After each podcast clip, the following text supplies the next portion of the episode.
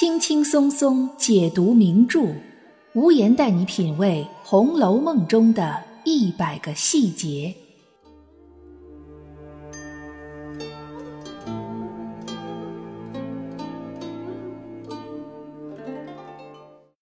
品读细节之美，发现别样红楼。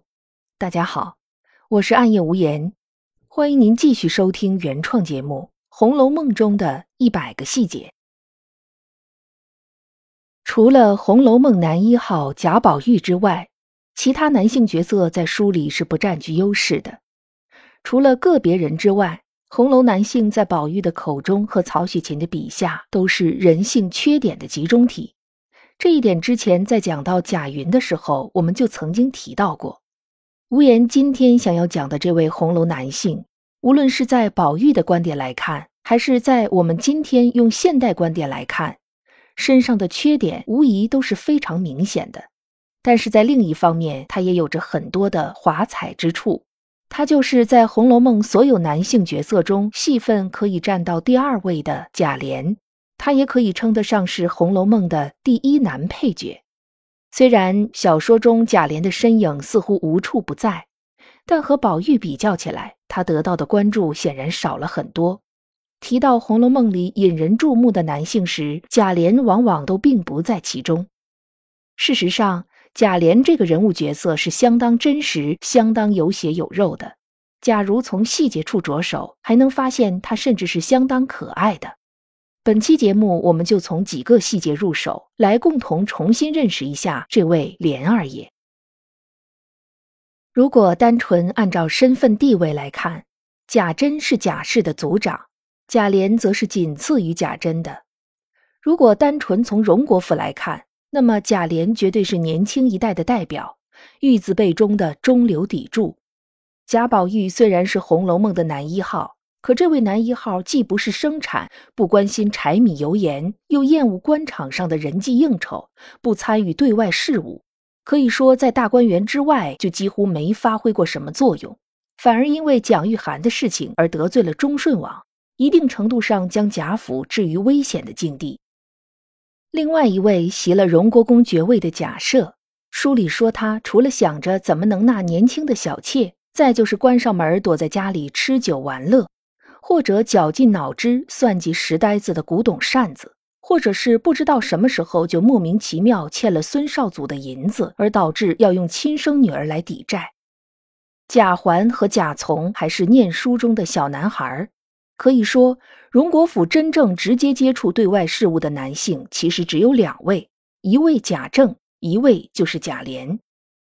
但是贾政的为人，我们都是知道的，他一直以读书人自居，十几年过去了，官职也没有什么太大的晋升，说的好听点是勤勤恳恳，其实就是比较迂腐。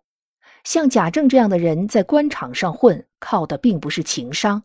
而是古代读书人报效朝廷的本能，可是贾琏就很不一样。冷子兴是这么说贾琏的：这位琏爷身上现捐的是个铜枝，也是不肯读书，于是路上好机变言谈去的，所以如今只在乃叔郑老爷家住着，帮着料理些家务。贾琏固然也不是读书的料，但他很早就认清了现实。或者说，他父亲贾赦并没有像贾政那样对儿子总是抱着不切实际的希望，早早的从科举取士这条路上退了下来，捐了一个同知。同知是明清时期的官名，是知府的副职，正五品，相当于现在的副市长。所谓捐了一个同知，就是通过向国家捐纳财物来获取官职。说白了，就是花钱买了一个副市长当。从书中的前后描写，我们大概可以知道，这位贾副市长基本上没有什么实权，不过也不用天天泡在衙门里上班，时间非常自由。到日子了，把工资一领就算完事儿。这基本上和薛蟠在户部挂职，贾蓉捐了一个龙禁卫的性质是一样的。当然，我们要说的重点不是这里。重点是冷子兴评价贾琏的话：“于世路上好机变，言谈去的。”这说明贾琏脑子好使，聪明灵活，口才好，说话到位，很擅长处理人情世故。这和同样在官场上的贾政显然是很不一样的。贾琏书读的不好，可却也没有封建社会士这一阶层的迂腐通病。冷子兴又接着说：“谁知自娶了他令夫人之后，到上下无一人不称颂他夫人的，连爷倒退了一舍之地。”这个细节如果往深了想一想，表面上看来是在夸奖王熙凤能力出众，压过了贾琏。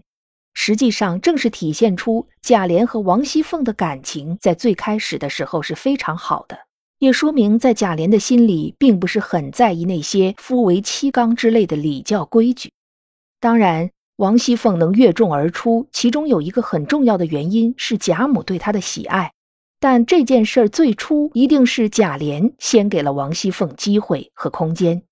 我们可以看看贾珍，看看贾赦，再看看贾政。就算自己的妻子再优秀、再有能力，换成这三位丈夫，也不会像贾琏那样去做的。王熙凤的能力绝对是超一流的，但在那个时代也是有着必然的束缚和局限。如果不是得到丈夫的宠爱、纵容和默许，那么即使是像王熙凤这样泼辣的女子，也不会得到施展才华的机会。在过去。有多少满腹才华的女子都要隐身在男性的阴影里，即使这个站在阳光下的男子再平庸、再无能，按照社会规则也都是不允许女子抛头露面的。贾琏却是这样一个异类，尽管他自己很聪明、很有能力，却愿意给妻子让出一射之地，给妻子施展能力的舞台。虽然这个舞台也只局限在贾府内部。但和绝大多数同时代的女性相比，王熙凤的施展空间已经很大了。在我们看不到的真实的后几十回《红楼梦》里，王熙凤的人生转折点就在于被贾琏休掉。这也说明，在王熙凤和贾琏的人物关系上，其实真正掌握主动权的是贾琏。所以我们在前八十回所看到的这些，应该都是出自于贾琏对王熙凤的夫妻之情。在夫为妻纲成为社会规则的时代，贾琏能成为那个暂时无视规则的人，这是相当大胆而少见的行为。与此相呼应的是贾琏对除了妻子之外其他女性的态度。这里要先说一下贾琏身上一个最大的缺点，那就是好色。用宝玉的话来说，贾琏就是一个只知道淫乐悦己、皮肤烂淫的俗人，并不知道做养脂粉。意思是说，贾琏不懂得怎样去珍惜和呵护女性，是一个只用下半身思考的人。和宝玉比较起来，贾琏的确是不懂得如何以朋友、知己的身份与女性相处的。可是这一点实在不能只归咎于贾琏一个人。宝玉的这种观点实在是太超前、太深刻了。就别说贾琏了，就是放到二十一世纪的今天。在女性的社会地位得到极大提高的今天，能做到像宝玉那样尊重和照顾女性，认为女人是水做的骨肉，男人是泥做的骨肉，又几乎不带有任何个人目的的男性，能有多少呢？所以，我们说宝玉是个极端的个例，不能作为比较的范本。我们倒是可以拿其他红楼男性与贾琏做比较，就比如说贾珍。他的多情多到可以对自己的儿媳妇下手，而贾琏虽然就生活在桃红柳绿的荣国府里，虽然他会对鲍二家的多姑娘这样的仆人媳妇下手，虽然他也会对贾赦身边那些小妾垂涎三尺，可事实上，贾琏的底线守得很稳当。唯一一个和他有点亲戚关系的就是尤二姐，但他是对尤二姐动了真情的。并正式的与尤二姐拜了天地，而且贾琏和尤二姐之间的亲戚关系是绝对无法与贾珍和秦可卿这种公公儿媳妇的关系相提并论的。也就是说，贾珍这种人你是看不到他的底线在哪里的那种人，可贾琏的底线一眼就能看到。再举一个例子，就比如说林妹妹。像薛蟠这样的人看了一眼林妹妹，就整个人酥倒在那里。一方面是说薛蟠有眼光，但另一方面，这也说明薛蟠曾经有那么一瞬间对林妹妹动过念头。事实上，除了贾宝玉和林如海之外，和黛玉相处时间最长的男人就非贾琏莫属。当初林如海去世，就是贾琏带着黛玉回苏州奔丧，又带着黛玉回来，这一来一回就是几个月的时间。虽不能说是朝夕相处，但也必然是天天见面。要知道。贾琏和黛玉之间的关系与贾宝玉和黛玉之间的关系是一模一样的，两个人都是黛玉的表哥。那个时代，表兄表妹之间的婚配是件很正常的事儿。贾琏虽然已婚已育，也不过是二十岁左右，正当壮年。但我们可以发现，贾琏和黛玉之间没有任何的互动。说黛玉心里有宝玉，别的男性走不进去，那贾琏呢？被描写刻画成那样一个好色如命的贾琏，却对自己这位风华绝代的表妹守之以礼，甚至像薛蟠那样的瞬间动念都不曾有过。总结一下，可以这么说：贾琏的确是好色，但他的好色有他自己的一套原则：第一，不染指荣国府的任何一位姑娘丫头；第二，像多姑娘这样和他有过私情的媳妇儿，他还会留下头发作为念想。包二家的上吊自尽后，他也会黯然失色的去处理后事。在他的好色中，多少留着一点情的成分，并非完全的欲。贾琏既不像贾珍那样毫无底线，也不像宝玉那样不食人间烟火，他就是一个生活在人世间的充满了烟火气的男人。他距离完美还有很远，他的确像宝玉说的那样很俗。可他就是一个最真实的人的样子。除了好色之外，贾琏还有一个缺点是花钱大手大脚。用平儿的话来说，就是油锅里的钱，我们二爷还要捞出来花花呢。有意思的是，虽然这么说，我们却并没有看到贾琏具体是如何烧钱的。像贾珍在天香楼以练习射箭为名聚众吃酒赌博的时候。其中并没有贾琏的身影。当宝玉对黛玉说：“不管家里再怎么缺钱，也少不了咱们几个的时候，或许贾琏正在为了荣国府的经济周转，四处想办法。”贾府玉字辈中的三个主要人物贾珍、贾琏、宝玉，如果说贾珍总是站在地底深处，宝玉总是高高在上，那么贾琏似乎才是那个站在地上的人。黛玉曾经对宝玉打禅机，问他：“至贵者宝，至坚者玉，而有何贵，而有何坚？”这句话把宝玉问住了。其实这句话稍微改一改，也可以用来问贾珍。珍原本是指珠玉之类的宝物，后来引申为贵重、珍贵、宝贵的意思。可是贾珍又有何珍贵之处呢？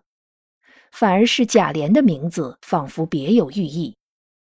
琏本应该读成赏生琏，原本指的是古代祭祀时盛放粮食的器皿。因为古人认为祭祀仪式可以上达天听，所以敛字又引申为连接，后来便和连接的连字通义，所以也可以读作连。无言的节目里都是遵照这一点，以及八七版《红楼梦》电视剧的通用读法，读作贾琏。通常。王字旁的字都和珠玉珍宝有关，但是连字很特殊，它指的是一种祭祀用的礼器，而且带有连接、连通的意思。贾琏本人的确是在负责荣国府的吃穿用度，同时也是荣国府对外交往的负责人，一个连接外部世界的人。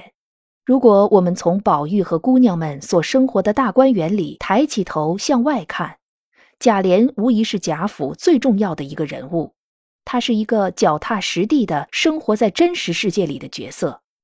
大观园里的风花雪月能够维持下去，是需要仰赖这样的人的。本节目是《红楼梦》中的一百个细节，欢迎您订阅关注本专辑，为专辑进行五星好评，也欢迎您为节目打 call 打赏来支持主播的创作。本节目由喜马拉雅出品，独家播出。我是暗夜无言，让我们下一期再见。